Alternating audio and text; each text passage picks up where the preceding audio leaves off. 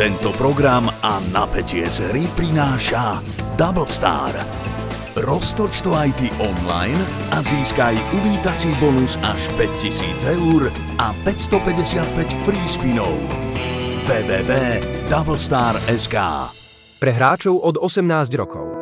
Všetky podcasty ZAPO sú nevhodné do 18 rokov. A vo všetkých čakaj okrem klasickej reklamy aj platené partnerstvo alebo umiestnenie produktov, pretože reklama je náš jediný príjem.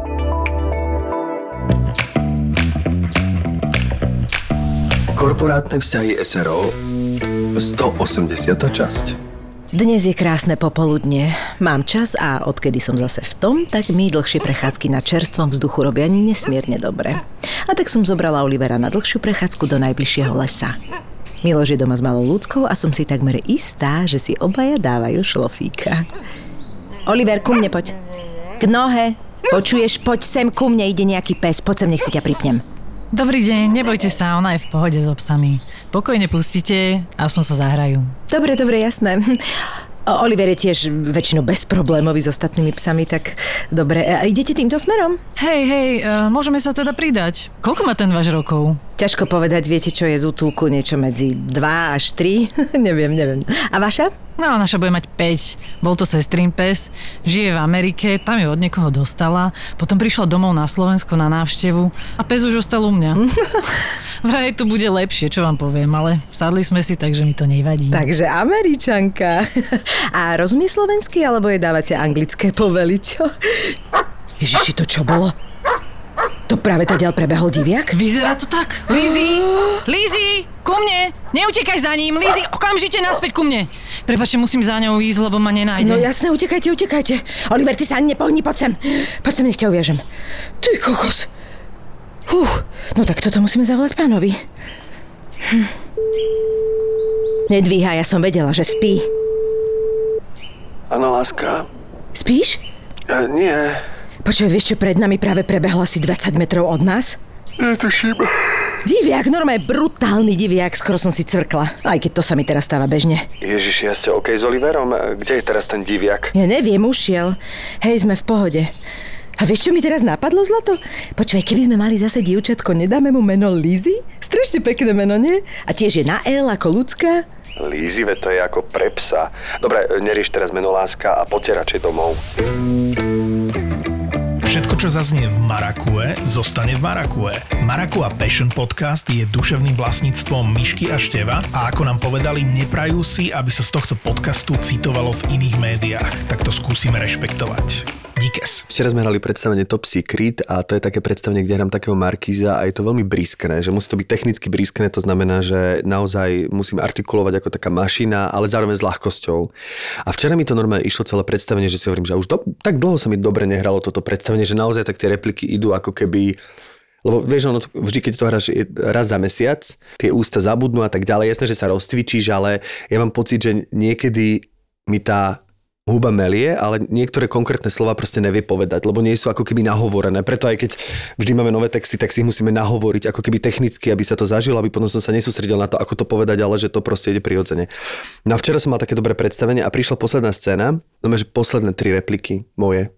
A ja som sa začal tak koktať, ale tak strašne, že som dostal, akože som nevedel naštartovať ten motor. A pamätáš si, že ktoré? Aspoň, vieš čo, nepamätám si, čím vzniklo to koktanie, ja som potom to začal tak obhajovať, ja tam hrám takého Markíza, ktorý ako keby získal svätý grál, na základe ktorého mladne a oni potom na to prídu a na konci je celé rozuzlenie a vlastne ja začínam ako keby starnúť a hovorím o tom, že starnutie je strata ilúzie a vášne, ako by vás trestali za niečo, čo ste nikdy nespáchali. A teraz tam som sa niekde zamotal a potom, že vidíte už ani rozprávať, neviem, úplne dementiem, že to robí staroba a teraz akože to som začal tak improvizovať, lebo som potreboval prekryť tú neschopnosť. A na to Mírka sa smiala, Partlova hovorí iba, že to vidím. Že ide ti. Že ide mi. A na to mám úplne poslednú repliku, že poviem vám vtip. Je 36-ročná žena stará? Podľa toho, ktorá? A na to ona hovorí, a napojím, tu si mám počkať, kým zostarnem. A ja som teraz, akože už sme sa upokojili, už skončilo breptanie a ja, že poviem vám vtip. Je 36... Je 30... A potom, že je 36-ročná, normálne, že... Si to vyartikuloval na debila. Čiže malo to také dve vlny a naozaj už tá druhá vlna podľa mňa nebola až taká vtipná. To už bolo, že herec má blbý deň, rozumiem. Áno, takže som si úplne spomenul na môjho kolegu z dabingu Mirka Trnavského, ktorý raz nadaboval nejakých 50 slúčiek, ani raz sa nepomýlil. A potom odchádzal zo štúdia a hovorí, tak ďakujem pekne, majte sa dovidenia. Vieš, že sa to ex post si nazbieral. Že si nazbieral. Ale to už sa nenahrávalo. Ale že nahral komisára, že ruka toto, proste komisár, neviem čo, nemecké mená, proste nahovoril to. Ani raz, ja kúkam na neho, že jak je to možné, že ani raz sa nepomýlia. Tá mena nemecké, vieš, a tak ďalej. Teraz ono je to tam písané foneticky, takže to je hrozné. Ty inak to foneticky, vieš, keď máš v dabingu napísané, neviem, že to je najhoršie. A máš napísané, že bere je ús. Áno, to ťa totálne mýli, akože ja to niekedy mávam presne, keď robíme nejaké reklamy a oni tam tie značky vypisujú foneticky a ja mňa, že toto mi nerobte, že to proste to sa nedá. To je úplne peklo. Inak mi hovorila majiteľka dabingového štúdia Sunrise, Míška, ktorú týmto pozdravujeme, lebo ona nás počúva, že ťa chce zavolať do dabingu. Ježiš, a ešte to neurobila Míška, takže keď počuješ túto epizódu, už tú Míšku zavolaj, dobre? Míška, zavolaj Míšku. Dobre, tak veľa trpezlivosti, iba tak za vagón trpezlivosti som. A tak oni robia veľa aj takých pre HBO a tak ďalej, kde sa neplánuje toľko slúček na hodinu, čiže tam sa to dá. Dobre. No ale teda... Tak keď robíte pre HBO, tak idem do toho. Prepáč, ale premostíme k našej hostke. Kruh sa uzatvára, pretože my sme tu niekoľkokrát spomínali predstavenie High Life. Mali sme tu Janiho Landla, mali sme tu Reného Štúra, mali sme tu Svetlanu Malachovskú. A pozor, pár epizód späť sme spomínali sveter od našej hostky. Ktorú som nemenoval, takže ak si spomínate na ten sveter, kedy ja som sa zbláznil z kombinácie fialovej a červenej a do toho som pridal šedu a vymyslel som si taký sveter, tak ušila ho dnešná hostka. Ušila ho štrikovacím spôsobom. Áno, dnešná hostka, ktorá je aj... Teda nie len, že šije, ale je to aj vynikajúca speváčka a je to dokonca aj tanečníčka. A ak si dobre spomínam, je to majsterka sveta v rock'n'rolle, je to tak? Je to tak. Kristína Tranová. Až si zabudla. Kristína Tranová, ktorá tancovala s nami a hrala v High Life, teda to je tá pointa, prečo som hovoril o tom kruhu. Áno, to úplne sa uzavrel náš kruh a to je deti už akože 2005 sme to začali robiť, že to je že veľa rokov. Je to strašidelné a teda my sme tu mali nedávno aj Adama Pavlovčina a sa pýtal, že kto bude mať ďalšie, ja som mu hovorila. On že viem. Tak iba by si vedel a ja hovorím, áno, ona okrem toho, že teda takto, že spieva, tak aj tancovala. Vtedy som si zase spomenula, že ty si bola strašne dobrá v rock'n'rolle. Ale teda to už je veľmi dávno, že? Áno, akože tam bolo viacej titulov aj akože v pároch, aj vo formáciách. My sme celkovo ako Slovensko dobre reprezentovali. Ale ja vám teda chcem poďakovať za pozvanie a som sa veľmi teším, že tu môžem byť s vami. My sa tešíme. A bolo to úplne také, že to si tak privolá, že fakt, akože Števko, o tom začali sme ťa spomínať kvôli tomu svetriku, že sme sa k tomu tak dostali jedno s druhým a ja som sa asi o 2 dní na to s tebou stretla po dlhej dobe a proste normálne to sa tak spája. Áno, nahrala som mi hlasovku, že počuješ, že Kristínku Tranovú by sme mohli, že Ježiš, jasné. No, vieš, že úplne včera bolo neskoro. No a Kristínka mi hovorí, že ja vás počúvam aj ja, že a nechceš prísť? A tak toto prišlo. No čiže ty si vlastne majsterka sveta v rock'n'rolle, tak sa to... Tak sa to volá, akrobatický rock'n'roll. Áno, aby bolo jasné, lebo keď sa bude rock'n'roll, tak všetci si predstavíme Love Me Tender. Áno? No tak ako sa volá najznámejší spevák rock'n'rollový? Elvis, Presley, rozumieš. Že tieto jeho také... Ale toto je akrobatický rock'n'roll, čiže to není len tak, že ste... Hej, tam sme len nedrali podrážky, ale aj sme skákali a tak. A to ja si robila aj v tom High Life, si robila nejaké salto, niečo sa vymarí. Áno, tam sme mali taký vstup, hej. Áno, vidíš? Keď som tancovala, tak som mala nejakých 57 kg. To už bolo akože na záver kariéry a to bolo, že ešte mi vtedy tréner, že by som mala dať takých 10 kg dolu, aby kvôli akrobáciám, aby to bolo bezpečné a to som si ja nevedela predstaviť, lebo už vtedy ja som bola celkom vysoká. Takže hovorím, však nech zosilnie môj partner, nie? Nech nabere svalovinu. No ale teda je akrobatický rock'n'roll vlastne taký ten... prvý vlastne kontakt tvoj aj so športom, aj s tancom, že to si robila od detstva? Od 9 rokov. Uh-huh. A tiež som sa tam dostala, nie náhodou, ale teda ešte kamarátka bola na konkurze, to bol taký nejaký prípravný casting do klubu a ja som vlastne prišla už po nejaké posledné 3 týždne alebo tak a som sa tam dostala, no. A 7 rokov.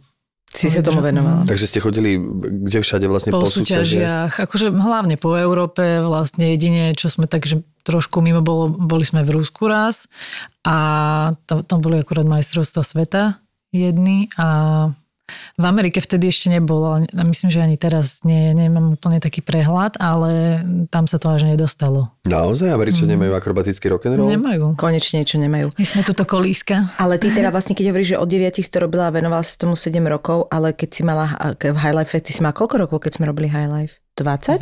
20, hej. No.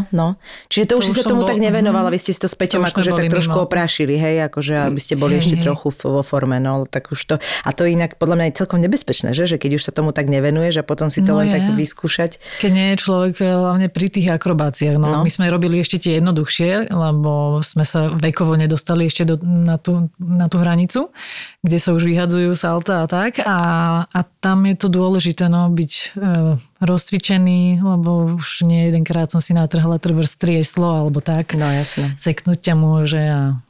No je to nebezpečné, hlavne musíš dobre padať. Tak je gymnastii vyslovene, že potrebuješ byť pružný. No aké sú tie disciplíny? Si spomínala, že tam je viacero disciplín. Je z toho vôbec neviem predstaviť, lebo je to... Tam je viacero kategórií. Podľa toho, akože decká, oni vlastne len tancujú. Potom sú tie také juniorské kategórie, kde sme boli aj my s Peťom, tam sme ich skončili. A tam sú akrobácie, že vlastne stále neprerušujete kontakt a v podstate nejdete nijak do vzduchu. A potom vlastne je ešte jedna taká medzi kategória. Je C-čko, B-čko, A-čko. Ačko to už sú tí vyslovene dvojné salta, môžu stratiť kontakt akože a Bčko je ešte také, že nie sú tam úplne salta, ale... Ja viem, že on ťa tak polovyhodila zo zadu na chrbto, vlastne medzi nohy si ťa zobral naspäť, je také tie, ono to je také, že ty si vo vzduchu, ale stále máte nejaký kontakt. Hej. A medzi Bčkom a Ačkom je už skôr taký možno, že tá prestíž je váčku väčšia, sú tam také dôležitejšie tie súťaže a Bčko je kvázi taká príprava na Ačko. A ty si teda bola v tom Bčku? Nie. My sme v juniorských skončili. Ja, vy ste skončili v juniorských, jasné. Keby sme chceli ísť do toho Bčka napríklad, tak ja by som musela buď schudnúť, alebo Peťo by musel pribrať. Medzi nami by mal byť aspoň taký 25-kilový rozdiel. To je brutál. Šialené. No, ale to si naozaj neviem na tvoju výšku predstaviť, lebo ty si fakt vysoká. Takže a ja som bola vždy aj ťažšia, že mala ťažšie kosti a... Ale tvojou... Dajme tomu. Neviem, či 57 sú zrovna ťažké kosti. No veď práve, že na tvoju výšku 57 to je, že ty si bola fakt chudá, veď ja si to pamätám, ty si bola že veľmi chudá, keď ti niekto povie, že 10 kg dole, tak to ani nie je možné, akože nie? Medzi nami. Teraz sa pochválila, že trošku pribrala, mne to veľmi dobre urobilo, prepáč. Ale je zaujímavé sa akoby aj s takýmito situáciami tak ich prijímať, lebo ja som nikdy nemala problém, ja som mohla zjesť čokoľvek, kedykoľvek. Ja si to pamätám. A teraz už tomu rozumiem, že... Takže super, ale aspoň som si našla režim pohybový, už teraz však mi ťahá mi na 40-ku, takže treba sa o to telo začať ešte viac starať. A čo robíš teraz akože? Čomu sa venuješ pohybovom? No, stala sa mi taká vec, že v bráne, kde bývam, alebo v dome, tak máme otvorené také štúdio a taká dievčina tam úžasná cvičí strongin sa to volá. Ako? To som nepočul. No, ona robí aj tie fly fit, akože cvičenia s tými plachtami. Je to cvičenie s vlastným telom, silové, ale prepojené kvázi jak power yoga. No je to úplne, že taká kombinácia, taký balíček, že dokonalé. A fly fit, to je akoby fly yoga? To je to? No, to sú tie plachty, každý to cvičí inak. Ona to robí skôr na tú silovú stránku sa zameriava, že je to niečo na spôsob TRX-ka, že máš divisí noha, alebo neviem, že sa zdvíhaš. To je iné. A bývajú aj také akože s akrobáciami, takými estetickými, ale ona robí takéto silovejšie. Áno. Lebo ja som chodieval, to mám aj jeden celý stand-up o tom, ja som hral v predstavení Malý princ v divadle Ludus Hada. Bolo to pred 10 rokmi, keď sme to naskúšali. Bol si v takom oblečení? Bol som v čiernom celotrikote, mal som pomalovanú celú tvár na čierno. Doteraz si pamätám, ako potom prišli na zájazd so Zlatým Horavec a sa odfotili, že toto je náš slávny rodák a ja som bol v tom čiernom celotrikote s tou zamazanou tvárou na čierno. V miestnych novinách vyšla takéto fotka, že toto je náš rodák. Nikto nevedel ani. Som vyzeral jak zafúlané dieťa proste. No a my sme práve, ja som mal kurz tej flyjogy, pretože Peťo Kúba ako režisér si vymyslel, že ja budem vlastne ako had zavesený v plachte, že ten had bude ako keby tak nad zemou, také transcendentálno, lebo však je to taká zvláštna postava. Prepač, ja si to predstavujem. Počujeme, ale ja som normálne, ja som si to poňal, ja som normálne, to aj hovorím v tom stand-upe, že tak ako proste, ja keď sa pripravoval na Raymana, Dustin Hoffman, tak bol vlastne 3 mesiace na psychiatrické vlastne liečební a tak ďalej, tak ja som naozaj mal dvojmesačný kurz, nie úplne denný, flyjogy a to bolo vlastne, ono to bola taká plachta, že to mi stále hovorí, že to je z Ameriky taká špeciálna látka a to bolo vlastne zavesené, tak to ono to vyzeralo jak taká slza. Neviem, či si to vieš predstaviť. A vlastne na tom som robil také, že sedel toto a dokonca som vedel aj také, že sa tak prevrátiť, že som chytil tú plachtu, neviem, či si to viete predstaviť a vlastne som spravil taký kotúl a že vlastne som rozprestrel ruky a bol som nad zemou vlastne. Áno. A potom naspäť. Toto to, som je tá, to je tá poloakrobatické, čo hovoríš, ano. Lebo ja som videla obidve a presne niekedy na Instagrame sa mi vyhadzujú presne také tie baby, čo robia ten silový, ale oni niekedy aj tak akože sú tak zavesení do tej plachty a tak akoby utekajú dopredu a to ich tak vezme a potom robia Aj to je také zaujímavé, to je niečo medzi tým, podľa mňa. To, že teraz ešte niečo nové vzniklo, také, že sa tam pripneš a tam lietaš jak Superman. To bude ono, čo som videla. Áno, že tam, že to je... A vyzerá to ale vtipné. Ale ty robíš stronging? Strongin. Akože silný zvnútra. To sú vlastne vyslovene cvičenia zamerané na posilnenie kóru. Ako tam tá plachta s tým... To sú dve rôzne, že ona sa venuje aj tomu stronginu, to sme len na zemi na podložke a tento fly fit, to sú, ona si vyvinula taký koncept. Rozumiem, čiže to je podobné niečo medzi flyogou, neviem čím tými, áno. Tými, čo sa plázia po tých hladkách, po tých záclonách. Hej, to už sú také podľa mňa konkrétne, že akrobácie. A ty to máš teda normálne, že v bytovke dole, hej, čiže to ti prišlo, ja to si si vypýtala. Chodím, toto je najvás. A v čom spočíva ten strongin? Mňa to fascinuje, tieto nové rôzne metódy, že čo je také, akože na zemi, ale čo, že je to ako vlastnou váhou nejaké spevňovačky? Áno, alebo... keď si predstavíš power jogu a vlastne čiže sú tam rôzne tie pozície jogové, v ktorých... Alebo pilates a ešte plus vlastne veľa sme v plankových pozíciách. Čiže... Všetko na kor. Vieme, čo plank. Lebo presne to sú tie, na kor sú najviac tieto v plankových, tam zapájaš brutálno. No je to výborné, akože vždy sa nás pýta na začiatku, že čo, že či nás niečo bolí a minule sme mali také, že natrávenie sme chceli. To tak sa vytáčaš veľa, áno, rotačné. Tak sme to nazvali gastrongin. To je pekné. A ešte sem tam zbehnem s priateľom do gymu, vyslovene na také crossfitiacké zase cvičenia, že aj s váhami. To by som chcel ešte viac doplniť, ale tak časovo, ako mi to vyjde.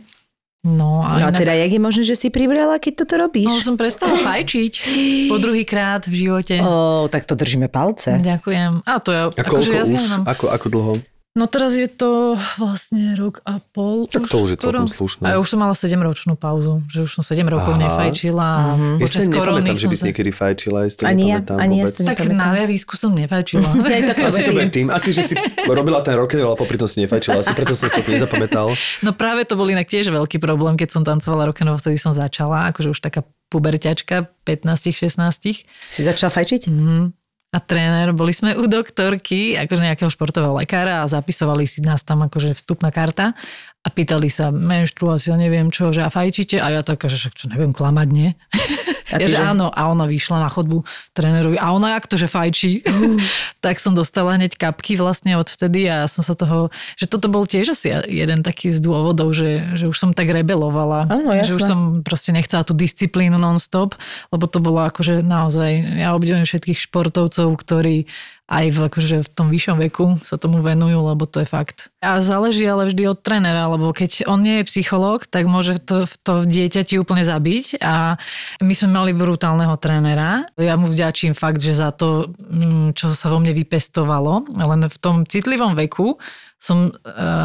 Konečne som cítila, že môžem ako keby za seba niečo rozhodovať a tak, že som to v sebe až tak zatlkla, že teraz normálne lovím v sebe tú disciplínu opäť, že ju tak prebudzam, ale úplne cítim zase napríklad na tom tele, jak si to pamätá, že fakt len začne cvičiť a proste sa hneď adaptujem.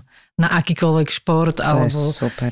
No toto je to, v tomto je to super. Že... Počuj, je úplne vtipné, lebo tesne predtým, ako sme začali nahrávať, som si pozrela Instagram a vyhodil mi denník N takú vec, že športová psychologička. Rodičia si neuvedomujú, ako pred zápasom ublížia vetou, že dieťaťu dôverujú. Presne klasické to také, že dnes to určite vyhráš. Že to je taký tlak, ja si neviem presne, kto to, keď mi niekto povie, to je ja, keď režisér ti povie, a hlavne buďte zábavní.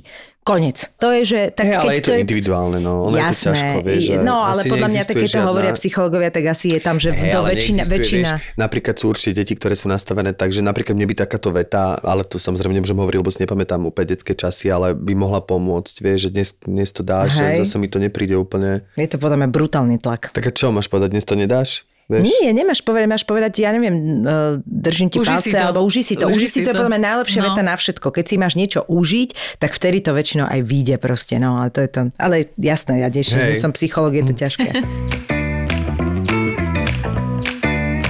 No a ako si sa dostala vlastne k spevu? Cez tanec asi. A tým, že som sa obklopila, alebo nejak som sa ocitla v komunite reperov a speváčok, takže som to mala všade okolo seba. A nehovoriac o tom, že ešte na základnej som si robila taký zošit Spice Girls a bola som Mel B. No vedie jasné. Ale ty si Mel B. Ty si absolútna Mel B. Hej, niečo máte také, že Spice Girls ťa držali. To bola potom Alicia Keys, samozrejme. Alicia Keys, ešte tu mi pripomínaš. Ježiš, to je zvláštne, vidíš to? To je zaujímavé, že to tak hovoríš, ako keby si tiahla k tým ľuďom, ktorými zvláštne. Ale ty si potom chvíľku nebola s Tínou, ako jej nejaká crew, alebo vokalistka, alebo niečo také? Pracovne nie, my sme boli najlepšie kamarátky v jednu dobu, akože jak dva cecky, jak sa hovorí. Keď som začala spievať, tým, že sme, keď sa s niekým stretávaš, tak máte aj podobný prejav a tak, čiže tým, že mám aj ja taký akože hlbšie položený hlas a pri niektorých pesničkách vyslovene, že si nás mýlili, alebo teda pri tých mojich, že to je Tina. Takže že v tomto tiež sú také nejaké podobnosti. No čiže si bola s repermi a jak k tomu prišlo? A tak ja som bola s jedným reperom veľmi dlho, 7 rokov. V podstate vtedy som bola taká, že potrebujem to už vyskúšať a taká netrpezlivá som bola, ale dostala som sa vyslovene do štúdia vďaka Tonymu Moisesovi, ktorý ma vytiahol, tak on vo mňa veril ešte viac asi ako ja. Čiže to bolo také nakopnutie a vtedy vznikol projekt Laila a som vlastne nahrala nejaké prvé pesničky, potom sa Tony vybral na dovolenku takú svoju očistnú a ja som robila ďalej s tým, že som vydala aj album ako Laila. A potom sa mi udiali nejaké, to vám hovorím úplne v skratke, ale potom sa mi udiali nejaké životné zmeny, také tie prerody a v jednom momente som potrebovala urobiť hrubú čiaru a znamenalo to, ja som v tomto taká radikálna, že tým pádom už nemôžem byť Laila, že proste nechcem mať žiadny pseudonym, za žiadne ego sa schovávať, alter ego. Takže som povedala, že budem Kristína Tran s tým, že otec bude rád, že aj keď sa vydám, tak mi ostane umelecké meno a vlastne zachovám rod Tranovcov. Keď si mala tú Lailu, to je tak koľko rokov späť? To bol jaký rok? To je presne 2010 vyšiel prvý. Že? Prvý to taká, to si nepamätám. A to bola taká skôr tanečná akoby hudba, nedobre hovorím? Také popové, hej. Také popové, tanečné a tie prvé pesničky, hej. Potom už boli, mňa to vždy ťahalo viac, tak mne sa páčili veľmi melancholické veci alebo také atmosférické, že sú tam také priestorové zvuky a vlastne album je úplne taká všeho chuť, čo tam sú tam aj pesničky s kapelou, ktorú sme nahrávali. Čiže akože vždy som bola taká, že nebola som zašpecifikovaná, čo sa štýlu týka, že doteraz to tak mám, že ja vlastne neviem povedať, že som R&B spevačka alebo popová, alebo ťahá ma to na všetky smery a najradšej by som vyskúšala všetko. Čiže tá konzistencia mi tu trošku chýba. Ale zase aspoň viem takto objavovať. A to nám hovorila aj Nela Potisková, že? Pamätáš? Ona presne toto hovorila, že ona sa nevie vlastne akoby ukotviť, že v ktorom žánri je. Hej, a že presne, že ju baví strašne inak, všetko, že ale že má taký pocit, že ľudia to od nej ako keby očakávajú. No, že nevieš si kvázi na tom budovať tú... ale to je asi, je to trošku dôležité v tomto zmysle. Ale pre mňa je dôležitejšie napríklad zbierať tie poznatky toho fakt, že ako sa môj hlas tvári v tomto akože koncepte a čiže akože to objavovanie je pre mňa asi. A v čom sa ti najviac páči tvoj vlastný hlas? V ktorom z tých štýlov, ktoré sme spomenuli? No teraz najnovšie akorát skúšame na zajtra, teda v piatok budeme mať taký akustický koncert a s gitaristom ideme iba. Čiže ono tam je veľmi dôležité nejakú formu zaujímavú ako keby spraviť, aby to bolo počúvateľné. A strašne mi sedí blues. V tom sa úplne tak vyžívam, úplne si to predstavujem, že som taká tá stará černoška s cigárov. No to zrovna nie, ale že... Zrovna nefečíš, ale prečo nie? Áno, musíš si nájsť niečo iné. S výhľadkom. No, takže ten blues má teraz tak... A mám inak jednu pesničku pripravenú, ktorá ešte nevyšla von a tá je zase úplne že jak z Disneyovky. Taká, že vodný svet. Aha. To ja mi potom pošla, lebo som zvedavá, že... Lebo hoci komu som to pustila, tak úplne, že taká vyslovene, že jak avatar, alebo čo. Mm-hmm. No. Taká veľkolepá, hej, také niečo. Také niečo tam je také iné. A napísala som ju počas korony ešte, že je taká vyslovene hlbavá a očistná pre mňa, tak doslova až taká mantra. Takže ešte čaká na ten timing. A ide. Poďme sa ale postupne, lebo viem, že si zase začal venovať muzike. Áno, ja som chcel ešte k tej hudbe, že vlastne všetky piesne, alebo napríklad na tom akustickom koncerte tie skladby, ktoré vlastne odohráte a ty teda odspievaš, budú tvoje? Že všetko sú to, alebo ako, aký mix? Tak pol na pol a vyberám si vždy potom akože tie kávere spevákov, spevačky, ktorých sa mi páčia. A napríklad ktoré? Keby si len mala povedať nejaký 1, 2, že ktoré sa objavujú na tvojich koncertoch? Tracy Chapman, Fast Car, alebo teraz akurát tá blúzovka, tak House of the Rising Sun. Uh-huh. A to som zistila, že to je vlastne nejaká americká, len, jak sa to povie, nie riekanka, ale vyslovene taká... Taká pesničkárska, akože áno, proste áno. Taký ty... Áno, rozumiem, hej. Ale v takom aranži som ju počula, že toto si musím zaspievať a úplne super. Super. Funguje dosť aj Shade, aj Alicia Keys, niekedy tam zapojíme aj Jimmyho Hendrixa. Čiže si tak naladíš tých divákov takto a potom povieš, že teraz ideme niečo z vlastnej tvorby a potom to tak prekladáš. Hej. No tým, že to je vlastne však gitara, alebo ešte má aj ten gitarista Looper, tak... Zase tam toho moc nevyčaruješ, vieš. No, čiže, tak, aby sa to do tej atmosféry hodilo. Ešte vycítiš to? Jar vo vzduchu. Záhradné párty, kamaráti, dobré jedlo. A vieš, čo k tomu patrí, že? Vieš, však vieš. Ale či ty vieš? No tak jedno vínčisko. Áno, inak minule mi kamarát doniesol fľašu vína. Vinárstvo som nepoznal, ale pozrel som stránku a normálne mi padla sánka. Vo Vinum Nobile Winery majú vína oceňované zlatými medailami z celého sveta. Nehovoriac o tom, že patria medzi elitu top 100 slovenských vín. No a keď ideš na stránku, tak pozor, nájdeš tam personalizované vína, prémiové darčekové sady, počkaj, vína s nízkym obsahom histamínu, výborné. A toto úplne tak náhodne hovoríme, limitované edície k MDŽ alebo Good New Matiek. Vieš, čo je skratka MDŽ? Áno. Medzinárodný deň železa.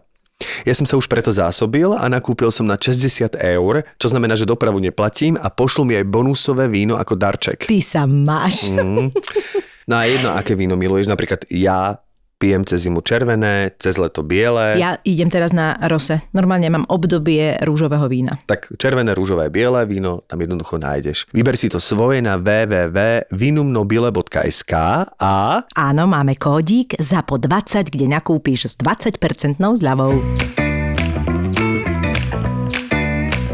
Keď si spomínal, že si teda urobila hrubú čiaru, tak to bolo nejaké také akože duchovno, alebo že si povedala, že koniec? Rozmýšľam, že si normálne zoskladám všetky tie príbehy, ktoré som porozprávala o tomto, lebo vždy to poviem nejak inak, lebo vždy sa nejak inak cítim, ale teda hlavný bod je toho, že mi tak praskla bublinka, taká iluzórna toho, že niečo proste musím budovať. A dosiahnuť, hej. Áno, a tá autenticita úplne, akože ja som bola vždy autentická, ale niečo tam bolo vždy nejaká tá póza a to mi začalo strašne vadiť, úplne ma to vyhadzovalo proste zo stredu odo mňa, nevedela som, kto som, prečo robím veci tak, ako ich robím, kvôli komu ich robím, tak som chcela proste začať robiť veci preto, lebo to tak cítim. V tom období ma to strašne zblížilo s rodinou, to bol taký návrat domov, návrat k sebe, k dieťaťu vnútornému a v tom období to ma na tej energickej úrovni to proste precítil aj otec, že sa prvýkrát predo mnou rozplakal. Čo proste nepripadalo akože do úvahy. Takže to bolo také silné obdobie, no. Že som všetko musela pustiť vyslovene, že nemala som peniaze vtedy, robotu, nemala som chuť ani akože koncertovať, proste nič. Že som sa úplne až tak Že som si klákla na kolena doslova. A vtedy si začala sa aj venovať tomu štrikovaniu. Nie je to tak, že tak postupne išlo, že si potrebovala presne sa tak uzemniť a začať robiť niečo tak manuálne, pričom môžeš premýšľať. A ja som mala z toho taký výslovene pocit, lebo to, podľa mňa to máme všetci tak trošku, hlavne ľudia, ktorí robia nejakým spôsobom akože s kreatívou alebo no, niečo ja také. Nemám. Ty to nemáš? Mám tieto objavenia, tieto akože toto mám aj takéto, však myslím si, že dennodenne sme nútení, alebo to nie sme nútení pre Boha, ale naše povolanie je také, že stále v sebe nejak snoríme, pátrame, objavujeme, zisťujeme, analyzujeme sa, že to je proste niekedy mám chuť si vypnúť ten mozog sám nad sebou, lebo som zo seba niekedy unavený, ale tým chcem povedať, ale vôbec nemám takéto ja, že ako majú, však to som to hovoril, že záhradnične, že niektorí, vieš, keď ponoríš tie prsty do tej zemi, alebo vlastne toto je pre mňa titerné. Vieš, čo myslím, že pre mňa je to titerné. Ale a tá titernosť...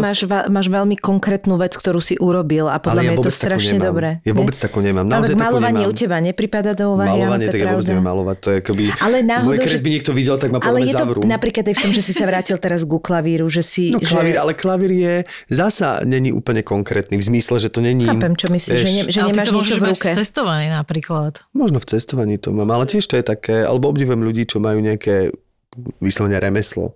No a to sa chcem opýtať, že k tomu si sa akože vôbec nainšpiroval, lebo ja napríklad som dovtedy, že pre mňa si bola, možno aj preto, že som ťa mal vo svojom takom ako keby okolí, že taká jedna z prvých, alebo vôbec stále si pre mňa prvá, ktorá vôbec sa začala venovať takýmto veciam, akože na takejto, nechcem to nazvať fashion báze, alebo na takej akože veľmi príjemnej, že ja vlastne nepoznám takúto... Nie, že nepoznám taký... nikoho, kto štrikuje, akože dokonca ja som už štrikoval. Akože si urobila taký, že brand vyslovene. Áno, hej, že taký štrikovací brand, lebo ty si to vlastne povýšila, ty si mala, alebo máš stále, aby sme nehovorili v minulom čase, že to aj povieme, že kde ťa potom ľudia môžu nájsť, ale že ty si robila, viem, že svojho času aj trička, štrikované, rôzne štrikované, že to nebolo len o svetri ako takom. Tak to naučila ma to sestra. To bolo ešte neviem aký... Viem, že som mala takú fázu, že 3 mesiace ja som išla non-stop, pila, v kíne som štrikovala. Robila som iba čiapky. To boli prvé 3 mesiace. Kíne štrikovať, no, to je strašne super film to bol. Evidentne. Ale vyslovene, že mňa bavilo aj to, že som bola niekde v podniku a vytiahla som si náradíčko a ľudia nechápali a hlavne, že taká mladá, že toto robí. To mňa na tom bavilo a som hovorím, že ja idem urobiť revolúciu v tomto. A vtedy sa začali aj objavovaček viac, už aj Saše už bolo. A tak. Čiže ale presne, že som o nikom nevedela, že niekto takéto niečo robí. Ani neviem. Však to je tiež, koľko to je takých 10 rokov späť možno, že? Vieš čo, aktívne SOAI, akože značka vznikla 2016. Píše sa to SOAY a je to vlastne zo slova vietnamského mango v preklade. Sojová omačka, ne? Nie to, ne? Je to mango, lebo som milujem. Fakt SOAY je mango? Ale ono sa to vo Vietname píše iné. Tam je že XOAMKI. Jasné, to logicky. Také, že, logicky. No, idem si to zmeniť že na SOAY a dal som tam ešte aj Y a hovorím, že idem zo srandy pozrieť cez Google, že čo to akože, či to niečo neznamená. No, a bám, že škótska ovca. Soaj. Tak to sa úplne do toho hodilo. A to je aj ostrov niekde v Anglicku, čiže som hovorím, že no my také zimomriavky som mala, že Jeneling, jak hovado. Že platenie svetrov, škótska ovca. To je ovca, ktorá sa krmí mangom a potom má takú strašnú vlnu dobrú, že koniec sveta. No, ešte sa to musím spozrieť, že čo tam načerpám ako inšpiráciu. No a začala som vlastne teda čiapkami a potom som s tým zase prestala, som bola vždy taká, že niečo ma udržalo akože v intenzite na 300%. Potom som to pustila, zase som mala nejaké 2 roky pauzu a potom som začala aktívne a hovorím, že už svetre mi nestačia, tak hneď sveter som urobila akože ako druhú vec. A odvtedy už som robila papuče, deky, trička. Všetko, ale ty si začala robiť normálne, že módne veci, ja si to pamätám, lebo ty si to aj na sebe fotila, čo bol tiež veľmi dobrý krok, lebo mohla by si modelku robiť a proste to bolo, že krásne, tie veci boli krásne, také rôzne topy. Ja som sa zbláznil, preto som Kristýnku kontaktoval, že ja som okamžite takýto sveter, že mne to presne navodilo takúto atmosféru, aj doteraz ten sveter. Ja mám k nemu úplne špeciálny vzťah a nosím ho vo výnimočných príležitostiach. Že je to také, že keď sa potrebujem tak akože tak obaliť, keď sa potrebujem tak zintrovertniť a byť tak akože chránený, ten sveter je taký obrovský, je taký oversize a ja sa v ňom cítim taký malinký, chudunký. chránený. A ty si sa nejak akože vyslovene to vymyslel, alebo to išlo postupne, lebo ja som si presne si pamätám to, že som pozerala, že ty kokos, ty ideš jak gula. To bola jedna vec za druhou, že si mala toho veľmi veľa a to mi prvé, čo mi napadlo je presne, že však náklady to sú určite a že či vlastne ako ručná práca, či to vieš akože aj predať a jedno s druhým a strašne som ti držala palce, ale že ty si mala veľmi taký špecifický styling, že kde ti to napadlo, alebo jak si sa k tomu... No asi to, čo som vtedy nedávala do hudby, som dávala do tohto, lebo mňa akože extrémne baví pracovať s farbami a výslovene som cítila, že tá koloroterapia proste funguje a ja som od podstaty taká povaha, že nikdy som nemala rada učiť sa choreografie a ako keby tá improvizácia pre mňa bola vždy. A tak toto je aj v tých svetroch, že ja nemám ani jeden návod napísaný, proste nič, ja robím všetko len akože ani niekedy neviem, čo idem robiť. Len mám pekné farby, že... A v polovici, že takto to dám, takto. No a úplne, že ja to je vyslovene taký channeling, že... Opravdu si sa volá Martinovič, že chcem fialovú, červenú a sivú. Ale toto sú zase výzvy, to je super, lebo akože že každý nový klient mi priniesie takto akože niečo. Teraz som napríklad robila po tých, ja neviem, už 7 rokov, alebo koľko to je, prvýkrát taký projekt, že z tých granny squares, čo sú také tie, také štvorčeky, že najprv si urobíš neviem koľko štvorčekov a potom to zošiješ do niečoho. Akože to je niečo ako patchwork, ale nie úplne, lebo skladaš... To by som chcel, tak ja to robíš? Wow. Áno, samozrejme. Wow. Tak chcem taký sveter. A ty máš aj vyslovene stránku, alebo si iba po týchto... Áno, máš aj svoju stránku. Mám aj stránku a e-shop s tým, že však ja už sa teraz venujem aj marketingu, takže všetky tieto moje činnosti, ktorým aj to, že som si to musela nafotiť vždy, nevždy akože bol niekto ochotný ma fotiť a niekde vždy to niekto vedel, takže som si to naučila sama. Čiže soajmačka.com srandujem. Soaj.sk soajfashion.sk alebo kristinatran.sk aj takto na soajproducts alebo soajproducts na Instagrame, nie? Dobre hovorím? A vieš aj takéto s tými štvorčekmi spraviť aj povedzme so zipsom, lebo by som chcel taký sveter so zipsom. Čokoľvek. Aj s kapucňou? Áno. Dobre. Robila som aj žraločie papuče, takže jak si to za pochodu sa akože, lebo však to je veľký rozdiel robiť čiapky a potom robiť takéto blázniviny. Že si to pozerala na internete? Hej, alebo ty... nestačí, že to vidím, alebo ja som aj že v obchode a ja už všetko, toto by sa dalo uhačkovať, toto by sa, ja akože prevažne hačkujem, viac ako štrikujem. Ale ty vieš ten systém, akože ti napadne, že jak to, však to nie je jednoduché, že to je halus. No pre mňa, ja neviem, ja mám v sebe nejak vybudovanú tú predstavivosť a mne je jednoduchšie niečo uháčkovať, nejaký strih, ako to ušiť. Akože všiť neviem až tak super. Wow, to je neuveriteľné. A je to zvláštne, neviem, že čo sa mi stalo.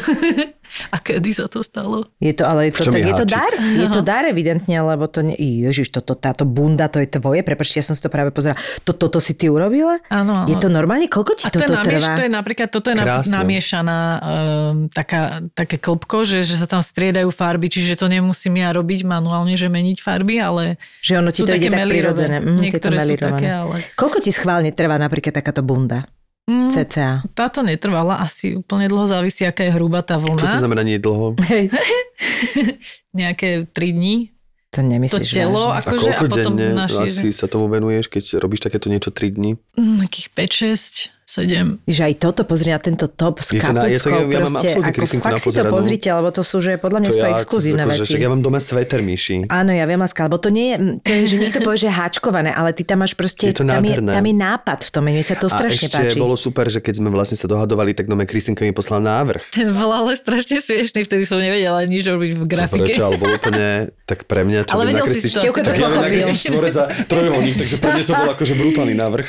Pletený maxišal. Akože nádherné veci tu máš naozaj, že nápad. A v tomto stále pokračuješ? Alebo máš také obdobie, že kedy sa tomu viac venuješ? Ja sa toho neviem, akože to by som nevedela pustiť, ale teraz tak potrebuje človek z niečoho žiť, takže nemohla som úplne sa tomu akože oddať. Mala som obdobie, kedy som robila iba soaj plus hudba, ale nedá sa to tiež, lebo mi odchádzala krčná chrbtica, ono to je akože brutál. Takže teraz to mám také, že vyslovene také exkluzívne zákazky si beriem, ak sa to beriem tak, že nepromujem to nejak veľmi. Skôr som radšej, keď sa ako keby rozpreda to, čo už vyrobím, lebo ja si vyrábam stále priebežne niečo. Robíš aj obaly na kvetinače, nechápem proste.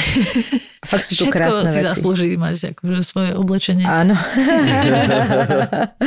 Perfektné. No čiže v podstate stále akože tomuto sa venuješ. Toto je taká vášeň, čo ťa nepustila, hej? Tak. A je to normálne, že na dennej báze, alebo...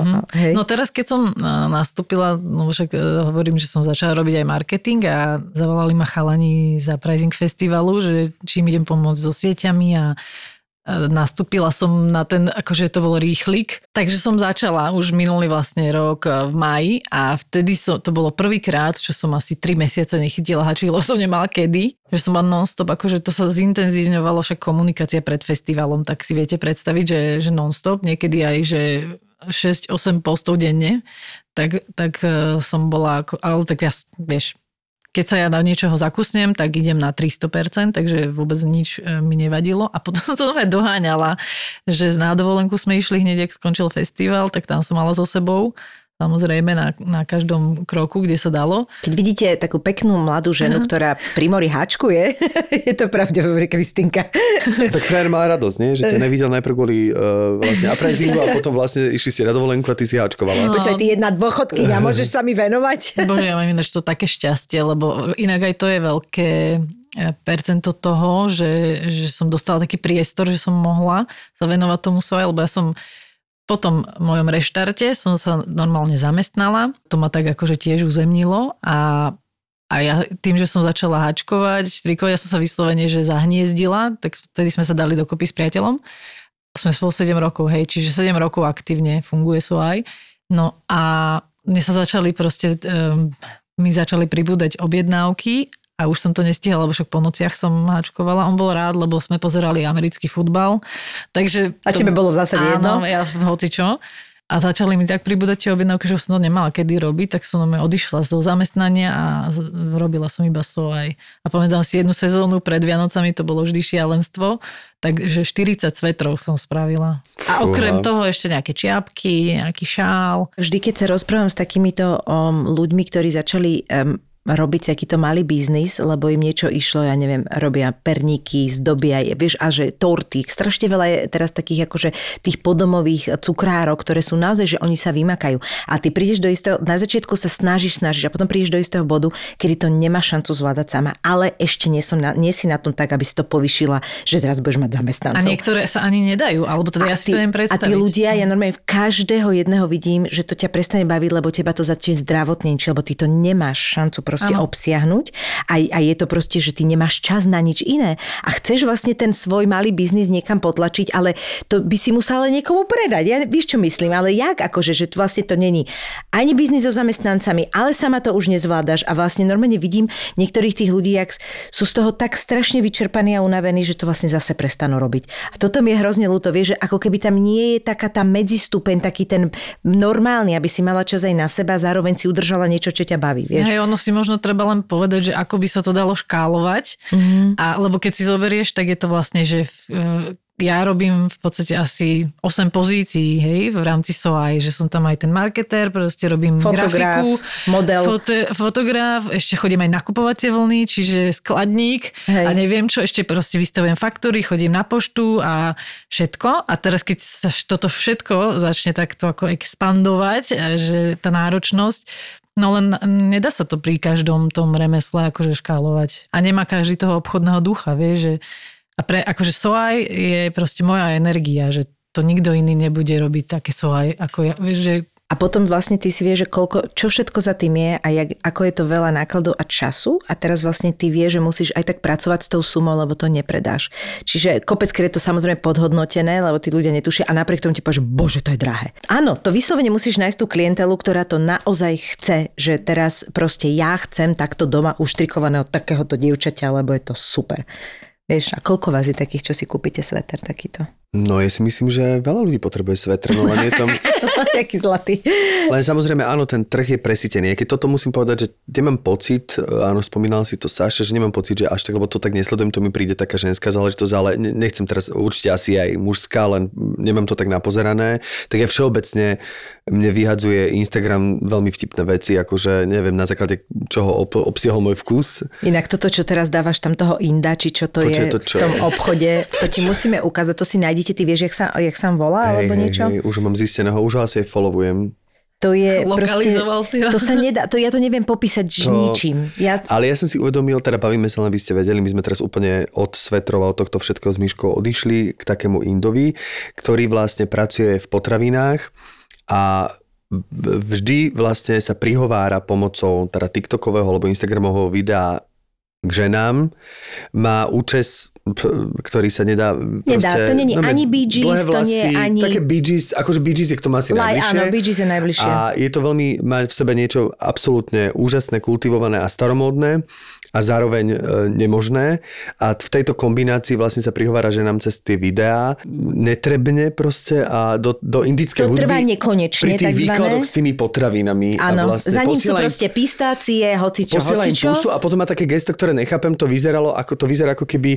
Lebo on si chytí bradavku. Vytrhne si srdiečko, akože zo srdca niečo. To je srdce, že bradavku. Ja som to pochopila, akože to je zo srdca. Aha. A že to on posiela, ale gesta sú zvláštne, je strašne pomalý. Posiela mi bradavku. Je to nekonečné, jeho imidž je neuchopiteľný, ale pritom je vidieť, že je akože čistý, že toto je styling, ktorý funguje na ženy v jeho ponímaní. Absolútne si prípada cool a v tom je to úžasné. Ale vieš, a žmúrka na ženy. A všetko robí strašne pomaly. A to žmúrkanie je pomalé a celé je to také koncentrované, ale vieš, čo som si uvedomil, že stále chcem priznať to, že lebo však snažím sa na týchto aj povedzme videá, ktoré teda on asi myslí to na vážno a v tom je ten úžasný humor, o ktorom asi vie alebo nevie, ale tak má 300,000 followerov, tak snáď mu to došlo, alebo možno nie. Možno mu to nedošlo. A chcem povedať, že čo ma na tom tak zvláštne ruší, že čo je v tomto napätie. A vieš, na čo som prišiel, že on vlastne má tú kameru vždy dajme tomu na ľavej strane, že nemajú kolmo. A druhá vec, že on sa pritom tak nejapne vždy pozerá mimo tej kamery dopredu. Ako by tam niekto bol. Áno, ktorý mu radí, že čo má robiť. Niečo hovorí a ktorý ho vlastne ako keby režíruje.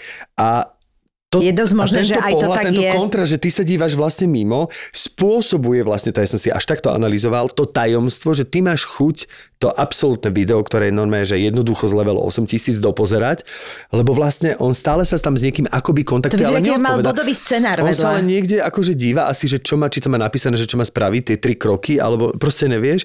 A to spôsobuje to napätie, že môže v tom byť. Je to akože úžasné. A ako sa volá, lebo keď už o nehovoríme, tak ho podľa mňa dajme ľuďom vedieť, lebo to musíte nakúkať. To je taký bizár zvláštny. Je to absolútny bizár, ale že vlastne nevieš to zaradiť, len keď som videla toto, je akože balil babu, alebo čože posielal pusinky a klipkal očami, akože žmurkal na ženy a potom to srdce. A ja som to ukázala môjmu drahému a my sme normálne, akože my sme nevedeli, či sa máme smiať alebo plakať. Má 353,000 followerov na TikToku a volá sa Murat Erdem. No, kúknite si Murata, akože je to bizar. A každé jeho video má napríklad, má tu video, ktoré má 12 miliónov zliadnutí, proste čavo. No a dostali sme sa vlastne k tomu takto, že tým, že ty sleduješ proste takéto, sa ti vyhadzujú aj ďalšie a ďalšie. A teda predstavte si tohto Inda, že mne takto vyhadzuje oblečenie, že mne normálne zrazu minul mi nejaké koubojské tieto a je, že to... To je ale prečo čudné. To je zvláštne oblečenie. Koubojské čižmy mi vyhodilo, tak si hovorím, že to nechápem na základe čoho, že musím povedať, že jak sa hovorí, že nás odpočúvajú a že tie sociálne siete potom pracujú v ten prospekt, tak musím povedať, že mňa buď zle odpočúvajú, alebo mi nerozumejú, alebo čo sa deje. Pretože nenačítali ťa správne. Nenačítali ma, alebo proste ma nepochopili v tej Číne, lebo ja naozaj koubojské čižmy nechcem. Týmto chcem dať náznam, že proste keď ma odpočúvate a ponúkate mi na základe toho výrobky, tak naozaj tielkanie, ani stiahovacie tielkanie, áno, zaslúžil by som si, ale nechcem ich. Nechcem ich. Lebo vás nich svrbí telo. A možno ťa poznajú, ale lepšie ako ty sám seba. Možno ty ešte o tom nevieš. Možno to len príde ešte vy. A stríhaja o mesiac, ne? Vstiahovacom tielku s koubojskými čižmami. Ale možno keby si takýto v charakteru robil s týmto imidžom, tak ja by som sa došťala od smiechu. To by bolo také navštevované predstavenie, že to si vieš predstaviť. A s tou bradavkou. No ale teda akože... Ale vráťme sa ku Kristínke. A teraz napríklad ten spev, teda, o tom háčkovaní sme si povedali, ale že ten spev sa nachádza v akom štádiu, že teraz budeš mať ten akustický koncert a je to niečo, že zase to chceš nakopnúť a chceš sa tomu intenzívne venovať, alebo dobrá je to ťažké tým, že... Ja som sa ju šla spýtať. Alebo je to tým, že sa úplne ťa to neživí, je to skôr také akože hobby momentálne, tak som to pochopil. Momentálne hibernuje môj spev. Momentálne hibernuje. Hibernuje, lebo ja som bola aktívna veľmi teraz posledné 2 roky. Vlastne od korony. Mňa korona nakopla brutálne ako kreatívne, takže som natočila jedno EPčko so 7 pesničkami, volá sa Transmission, to nájdu na Spotify. A potom vlastne EP Flow, to má 5 pesničiek a ešte nejaké 2 single popri tom vyšli, že od roku 2022, áno. Dosť. A teraz si dávam zase takú pauzu. Mám ešte nejaké, akože tú jednu rozprávkovú, ale čaká na rozprávku. Mm-hmm. No.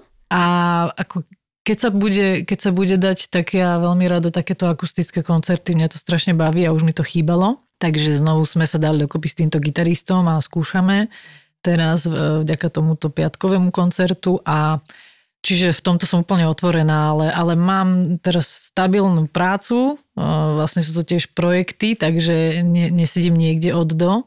Je to pre mňa úplne také slobodné. Čiže máš to v polohe, že keď to príde, tak ano. Ako hobby si to urobíš, veľmi ti to robí radosť, zrelaxuješ, pritom je to super, ale už tomu nedávaš žiadnu takú, akože teraz rozmýšľaš o nejakej brutál kariére. Áno, presne, no, že neštartuješ to týmto spôsobom. Vieš čo, je to tu, bolo to pre mňa zničujúce, lebo mala som, aj keď som nechcela mať očakávania, mala som, proste to neoklameš, ten mozog a úplne som až vyhorela. No je to veľmi ťažké sa u nás presadiť. Je. A paradoxne. Vieš, že to sa rád, že povieš, že malý trh a napriek tomu je veľmi ťažké sa presadiť, tak no, aby ťa to živilo. No to práve preto, lebo u nás, teda nechcem uraziť nikoho, ale u nás sa robí také, ja som raz robil aj ten rozhovor taký do zmečka, myslím, že vlastne sa to týka umenia vo všeobecnosti, že u nás fičí taká, nemám rád to slovo a práve preto použijem normálnosť. Že tá hudba je taká, neurazí, nepoteší. Ja mám pocit, ja vlastne... Aby akože od 6 do 60, do 99 ja vlastne, si to pozreli a vypočuli. Rádio, lebo keď ja neviem, že či už skončila tá spevačka, ktorú nechcem menovať a začala už tá druhá spevačka, ktorú nechcem menovať, alebo začal ten spevák, alebo ktorý spevák. Ja už neviem rozoznať ani tie 4 skupiny, ktoré tu máme, že mám pocit, že toto je asi nejaký nový single, nie, to je od tej inej skupiny, že mám pocit, že je to taký stredný prúd, ale v tom najhoršom slova zmysle pre mňa, že to není, ale tak ja milujem spev ako taký, ja milujem akože veľké hlasy, ja milujem, že keď je tak nech je to také, že aj zimom riavky, aj nech to má refrén taký, že nech sa tam niečo zaspieva. Nemám rád takéto poloparlandovanie, takéto, ja to volám, že kuvikanie, až sypenie. A u nás mám pocit, že je to také len... Sypenie tvoje. Ale toto je jedna časť toho hudobného sveta. No ale to je taká najviac akoby... Viditeľná? Najviac viditeľná, teda pre mňa, že to je... A teda nechcem... Ospravedlňujem sa všetkým kolegom, spevakom a tak ďalej. Všetci proste, je to ťažké povolanie a nezavidím im a majú to publikum a to je dôležité. Akože určite nie som ja cieľová skupina, práve preto, že ma baví proste gospel a R&B a úplne som niekde inde, čo tu proste si na svoje až tak samozrejme neprídem. A preto aj tie menšinové žánre, však tu keď chce niekto robiť jazz, tak sa musí zblázniť, pretože u nás to je keby chcel malovať. To nič, to má jeden jazzový festival za rok a vybaví. To oni len na fondoch fungujú. Mm-hmm. Však preto bol ten známy vtip, ktorý hovoril, že prečo je vlastne Peter Lipa najlepší slovenský jazzman, lebo je jediný. Mm-hmm. Že vlastne, ano. A to nechcem uraziť Petra Lipu, akože má za sebou mega kariéru. Áno, lebo nikto sa tomu nechce venovať, lebo toho nevyžiješ. U nás není priestor na to ani investične, aby vychádzali to isté aj v seriáloch, že aby sa robili žánrové seriále, že povedzme, tuto, buď sa robí kriminálka, alebo sa to odhráva v nemocnici, alebo je to všeobecné nič. No, všeobecné šedivé, panelák na 25.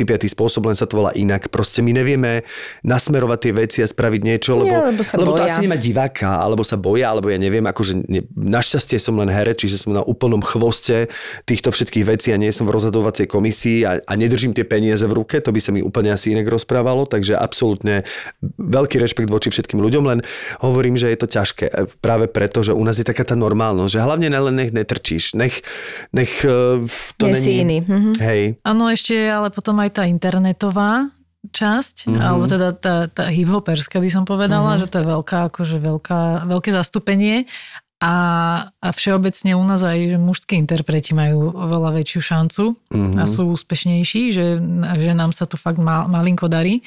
Tak nejak, že vyslovene výrazne presadiť. Ale to je všade, miláčku, úplne v každom odvetví, takže to je to tak stále. No, už je to samozrejme o mnoho lepšie. Ale u nás, nie všeobecne. Podľa mňa je to stále ešte, stále je to všade, fakt? Ale už sa to zlepšuje výrazne. Lebo musím povedať, a teraz bez urážky, že teraz, jak som to Grammy, vlastne som si o ňom veľa čítal a tak ďalej a tak naozaj ma dojali aj napríklad, nie som fanúšik Miley Cyrus, ale ja nie som jej fanúšik, ale sledujem jej kariéru, ako sa vypracovala z Hany Montany, cez to, že potom sa zavesila na tú gulu a vyzlikla sa, lebo sa zbláznila, chcela všetko poprieť a potom vie, že... Zavesila sa na gulu. No lebo však to bolo zrazu akože líčba šokom a až sa prepracovala na Tinu Turner. Brutálnu rokovú spevačku. Ale však samozrejme to, že vie spievať sa nebaume, však vedela videla aj v tých 12, keď tam v tých kobojských číšmach vlastne tancovala tú Hanu Montanu, čiže to je jasné, ale vlastne, no tak ale vieš, že... Čiže... Ja úplne to rovnako vnímam, akože úplne, ale... No. Zároveň ju, není to môj štýl hudby, ale zároveň ju úplne beriem a musím povedať, že keď som videl jej úprimnú radosť, ako prevzala tú cenu a uvedomil som si kopec roboty, ktorý je za tým od malička, že čo ona si celé musela, ako sa tom, že napriek tomu, že ten talent bol jasný od začiatku, že čím ona musela prejsť, aby získala, neviem koľko má rokov, prvú Grammy, musím povedať, že mi vyšla slza. Napriek tomu, že to není môj žáner. Bolo tam veľmi pekné, lebo ona to veľmi skrátke povedala s tým motýlom, že vlastne naozaj, keď sa ukludnila, nič od toho neočakávala, tak ten motýl prišiel. A to bolo veľmi pekné, lebo tým vlastne dala presne, že keď sa na to vyserete, vtedy sa to stane, lebo to robíte s radosťou a to proste tak to je. A teda všetko vyhrala a najviac nominácií, myslím, že je to také, že v histórii získala Taylor Swift. Musím povedať úprimne, ja jednu pesničku neviem, ktorá je o Taylor Swift, a je to pre mňa najšedivejšia šedivosť a vôbec neviem ju rozoznať na tom trhu, lebo Billie Eilish je úplne jasne zadefinovaná, aj táto je zadefinovaná, samozrejme ostatné spevačky sú, ale kde... A pritom Swiftomania je taká, že ona je miliardárka detí, ona je v Amerike. No, to, ona je extrémne hýbe, akože ekonomikou americkou. Ale nepozor, ona je veľmi, veľmi múdra, toto je... Ja ale som, to je absolútne neriešimý ako osob, ona je pekná žena, aj všetko. Má veľké hity, ale u nás v Európe to nie je také, ja nechápem, čo je v Amerike. Lebo však Beyoncé to je jasné, ale že povedz mi jednu pesničku Taylor Swift, prisám Bohu, neviem. Asi sú to všetky tie iné, kde som si neuvedomovala, kto to je, tak to je Taylor Swift. Ja to viem, lebo robím v rádiu, čiže ja poznám všetky jej pesničky, ale pokiaľ nie si vyslovene, že to nenájdeš, tak to v tejto v Európe to nie je taká šialenosť. Ale je to zvláštny fenomén, že toto je najúspešnejšia spevačka všetkých čas. Preboha, možno mi niekto povie, že ale už prestaň, že áno je, veď je, to je samozrejme ja nikdy nezoberiem a absolútne je akože určite asi právom, len ja napríklad v rámci môjho vkusa vnímania som to úplne pozeral, že toto je vlastne the best of, vieš, že tým, že ja som sa zasekol niekde pri Whitney Houston a pochopil som, že musí aj Taylor Swift možno asi vie spievať, alebo jak to je? Vie, no nie je to taký ten hlas, ale jasné. Ale je to zase Miley Cyrus alebo niečo proste také výrazné. Tak Miley Cyrus má taký ten chraplak, ja proste neviem. Ona tak ako splňa všetky tie požiadavky, že je aj mudrá, aj je to taká tá typická princezná americká. Chrli jednu pesničku za druhou, tie veci sú popové a sú fajn, sú chytlavé a má niečo také akceptovateľné vo všetkých smeroch proste pre tých ľudí. Kdežto napríklad podľa mňa tá Miley Cyrus je, ona má takú nejakú zvláštnu... takú špinu, takú v tom hlase. Áno, niečo, čo ti vadí, niečo a nie len v tom hlase, ale však ten prejav je taký polo chalansko, arogantno, neviem to nazvať, niečo, čo ti strašne is annoying pre mňa proste. Hej, a to je, ale je tiež, keď to akoby dám preč, tak dokážem povedať, že je tam za tým kopec roboty. Polarizuje. A Taylor nepolarizuje. Ale ja mám radšej, keď niekto tak jemne proste trošku je rušivý, ako napríklad ten Ind, ktorého som spomínal, alebo... Áno, že si aspoň si ho všimneš. Že si ho všimneš pre niečo, lebo niečo proste ťa na ňom ruší, aj v dobrom, aj v zlom. Ale chcem povedať, že o Miley bola ten slávny, ten challenge, kde ona vlastne rozprávala takým tým chlapským hlasom, že... Áno, ty si to mal. Anyway, a teraz dávali k tomu, že strih a dávali psa, strih a dávali toto, vieš. A ty si to mal, že takže nikto nerozumel, že si tam robil, že... No, takže to... A teraz v súčasnosti kto ťa najviac oslovuje zo spevačok alebo spevákov? Že spomínala si Alicia Keys a tak ďalej, ale teraz koho si ty naozaj akože vypočuješ? No mne je to také zvláštne, že ja veľmi malo počúvam hudbu, že ja som tým, že keď doma robím alebo tak, že keď tak mám priestor. Tak pozeraš futbal americký, hej. Ja, že mám pustené skôr podcasty, ale akože hudobne, tak voči tomu samozrejme nič nenamietame. Počúvam podcasty a akože politiku, to normálne, že všetky spravodajské. Ja neviem, ja som v tomto sa prepla zrazu, že ak ma doraz do nejakého teda veku nezaujímalo nič, čo sa v spoločnosti deje, tak teraz zrazu ma zaujíma všetko. No ale hudobne, tak môžem sa pozrieť, že čo tu mám. Že čo tam máš, ja si skôr teraz ujíždím na takých 80-kách starých, takže viem, že ja si vždy len akože do obľúbených, do playlistu obľúbené skladby vždy niečo pridávam. Takže Fleetwood Mac mi teraz v nejakom filme proste bola. Idem si celkom aj regečko, však tým, že s chalanmi. Tež Sultana. To je taká, prvýkrát som ju objavila, ona robila tiež s gitarou, s nejakým looperom. Mala takú úspešnú pesničku a odtedy každá vec mi úplne sadla, akože veľmi zaujímavá atmosféra. Sinéad Harnett ma veľmi baví. Aha. A to je taká Britka, to ona bude ešte veľká. Ja mám normálne už pocit, že hlavne aj tu u nás, že to už začína byť také žobranie o pozornosť. A rovno na základe tejto debaty, prepáčte, začnem, otvorím našu rubriku, ku ktorej sa aj teba potom opýtame, že kde vlastne dávame odporúčania a tak ďalej na filmy a tak na knihy, proste čo nás v poslednej dobe zaujali a práve k tejto debate sa hodí, preto začnem, prepáčte. Videl som dokument na Netflixe, ten ma totálne dojal, z 80. teda je o roku 1985, kedy sa natočila pieseň We Are The World. Mm. We are the world. Fakt to spievaš? Tak keby náhodou. Verím, ja si myslím, že to všetci poznajú. Tohto zamkania ste si absolútne rozpamätali. Mali ste zimomriavky. Veľa ľudí už samozrejme nežije, ale vôbec ten Lionel Richie a títo všetci proste a Bob Dylan a Cyndi Lauper a samozrejme Michael Jackson a Diane Warwick a všetci títo ľudia sa proste stretli a bolo to, akože je to sila. Vôbec ako... To je toto najhviezdnejší noc popu? Uh-huh. Aha, práve to tu vidím na Netflixe. A to je vlastne, že sa 50 a Kenny Rogers a normálne, že čo si len spomenieš z akéhokoľvek žánru, sa proste 50 najslavnejších spevákov tej doby stretlo v štúdiu. Stalo sa to asi raz, už potom sa to toľko spevákov nestretlo, aby nahrali tento single, ktorý vlastne teraz to opisuje, ako to písal ten Michael Jackson s tým Lionelom, ako ten Stevie Wonder najprv nezdvíhal telefón, potom sa vlastne tak polopripojil a bol prekvapený, že je to už zložené a vlastne zlaté, a teraz samozrejme zober si, že vôbec spojiť ich diáre. Takže jak to spravili, že bolo American Music Awards, ktoré Lionel moderoval, jak to celé, ako keby museli zmanéžovať, teraz tam tí manažeri hovoria, ten zvukový majster, že aby sa týchto 50 ľudí tam proste stretlo a strašne bolo krásne a tým ukončím toto odporúčanie tohto dokumentu. Na dverách bol nápis, že prosím vás, čeknete si svoje ego predtým, ako vstúpite. To je pekné. A to pri takejto veľkej plejade ľudí asi je dôležité. Áno, že tu zabudnite na to. Že chcel dať ten svoj najlepší, vieš. Áno, ideme pomôcť Afrike, party sú rozdelené. Normálne, že... Cool, to je cool. No, to sa mi páčilo. My sme teraz pozerali seriál, to sme zhltli... Griselda sa to tuším. Áno, teraz je to strašne. Na to sa teším. Ja mne sa nechci ísť do toho žánru, ale všetci to chvália. Videla si Narcos?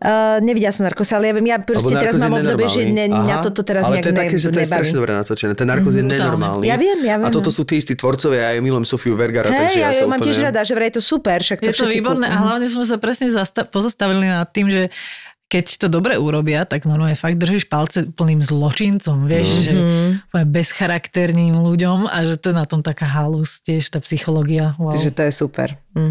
Videli ste Majstro? Ešte nie. Ešte nie, ja som to videla dávno, len som o tom nikdy nepovedala. Nevyplo. Ja som to ešte stále Killers of the Flower Moon, som ešte stále neskončila. Ja už si skončila, aspoň už si v druhej časti toho filmu. A stále je to ešte, máš niečo nové, nejaké nové poznatky o tom? Akože, ja takto musím povedať, že mňa to akože baví, ale ja si proste, fakt mi kamoška mi včera hovorí, že my sme na to museli ísť do kina, lebo som vedela, že si to nepozriem doma.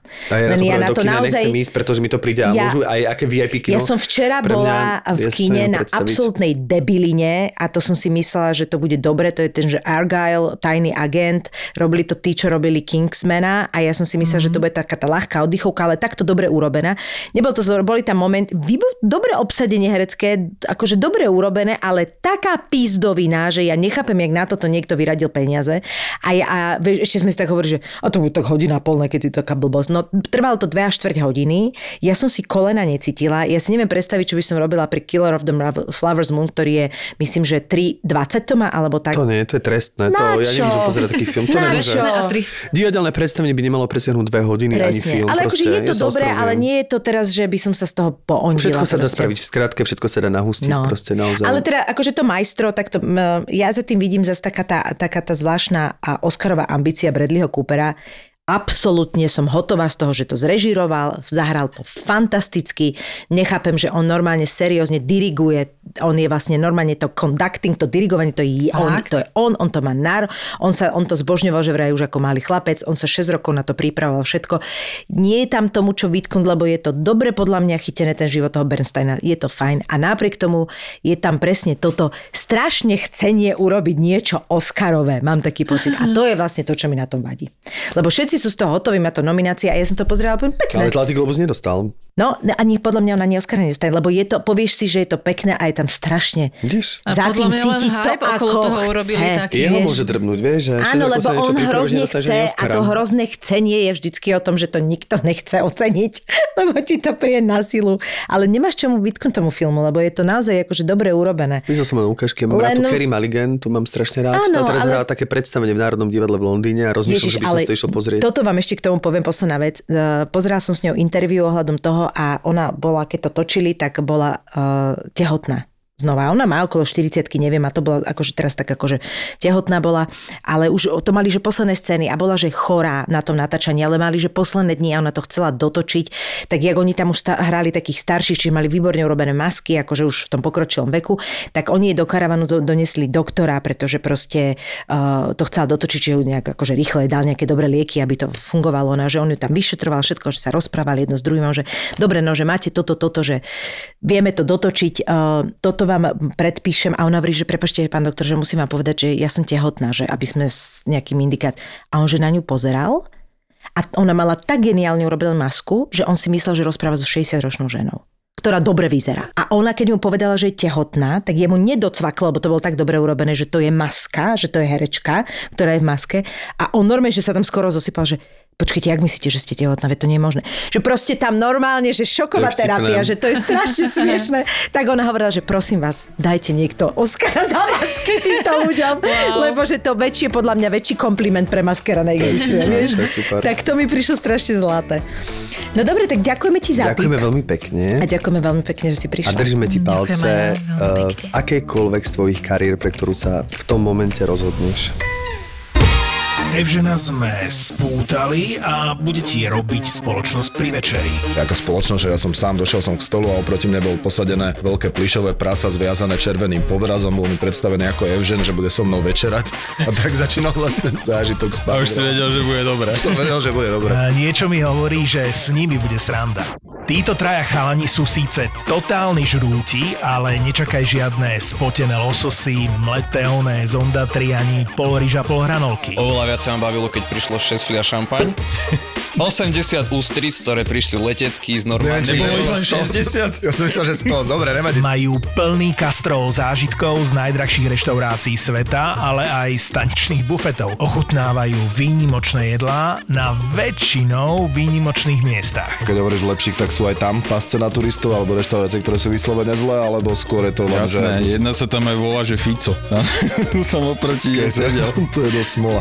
Tak poď si s nimi dať kávu. Povedzme do Osla, do kaviárne s úžasným výhľadom na jeden z najkrajších fjordov a ku kapučínu si dáš. Kanel knute, čiže škoricové buchty. Položil som ich vonku na stôl, nechal som tam Dorotku v kočiku, išiel som pre kapučínu, vrátil som sa, prázdny tanier, nejaká hladná čajka mi zobrala tú buchtičku, čo vôbec od nej nebolo pekná, ale strašne pekne sa zachovali, dali mi druhú zadarmo, že to sa tam stáva, to tam je bežné. Nový podcast z produkcie ZAPO, plný fajnového jedla. To sú žrúti. ZAPO. Zábrná v podcastovách.